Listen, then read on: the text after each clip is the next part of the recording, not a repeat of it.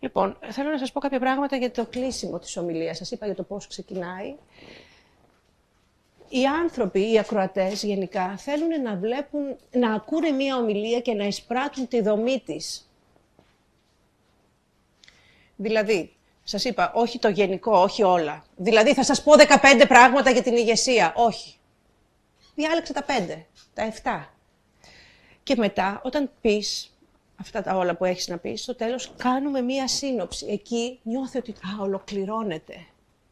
Του τα θυμίζεις. Σας είπα λοιπόν σήμερα, σας μίλησα για τα 5, κατά την άποψή μου, σημαντικότερα στοιχεία ενός ηγέτη. Είναι το να, δεν ξέρω, το να μιλάει καλά και άλλα. Τα επαναλαμβάνουμε. Ίσως με μια διαφορετική χρειά, με μια μικρή δίπλα ένα μικρό σχόλιο. Αυτό από μόνο του σηματοδοτεί, ολοκληρώνεται η ομιλία. Και φτάνουμε σε ένα συμπέρασμα.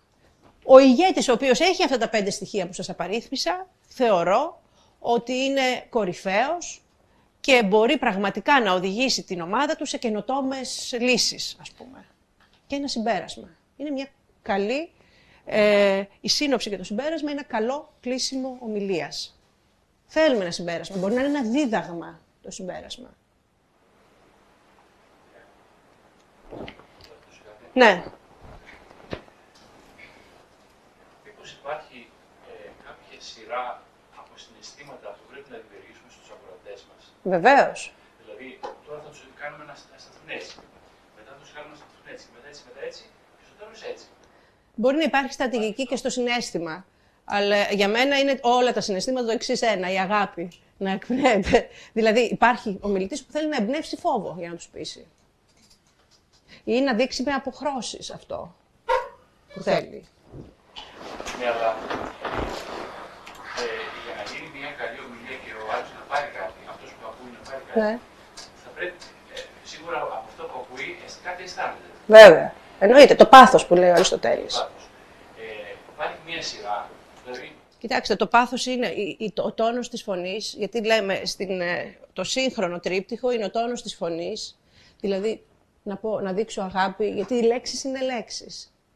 Ο τόνος της φωνής, η γλώσσα σώματος, μετράει πάρα πολύ για να βγει συναίσθημα στους ανθρώπους και φυσικά και το λεξιλόγιο.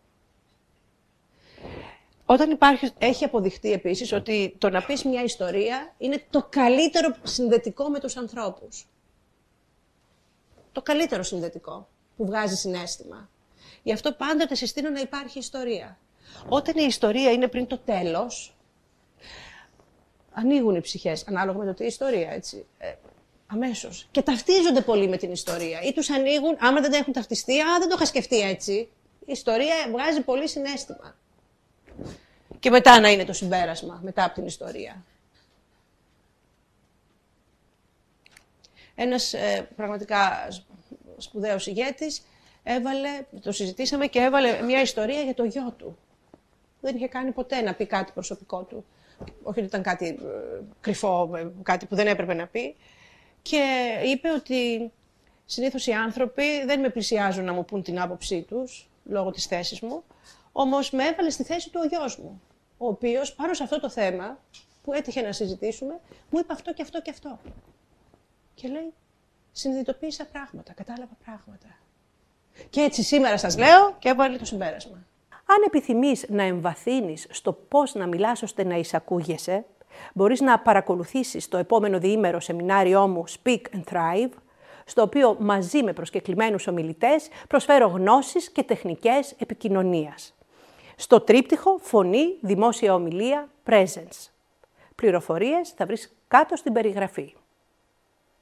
Επίσης, σου προτείνω να εγγραφείς στο κανάλι μου στο YouTube, να ακούς τα podcasts μου και να με ακολουθήσεις στα social media.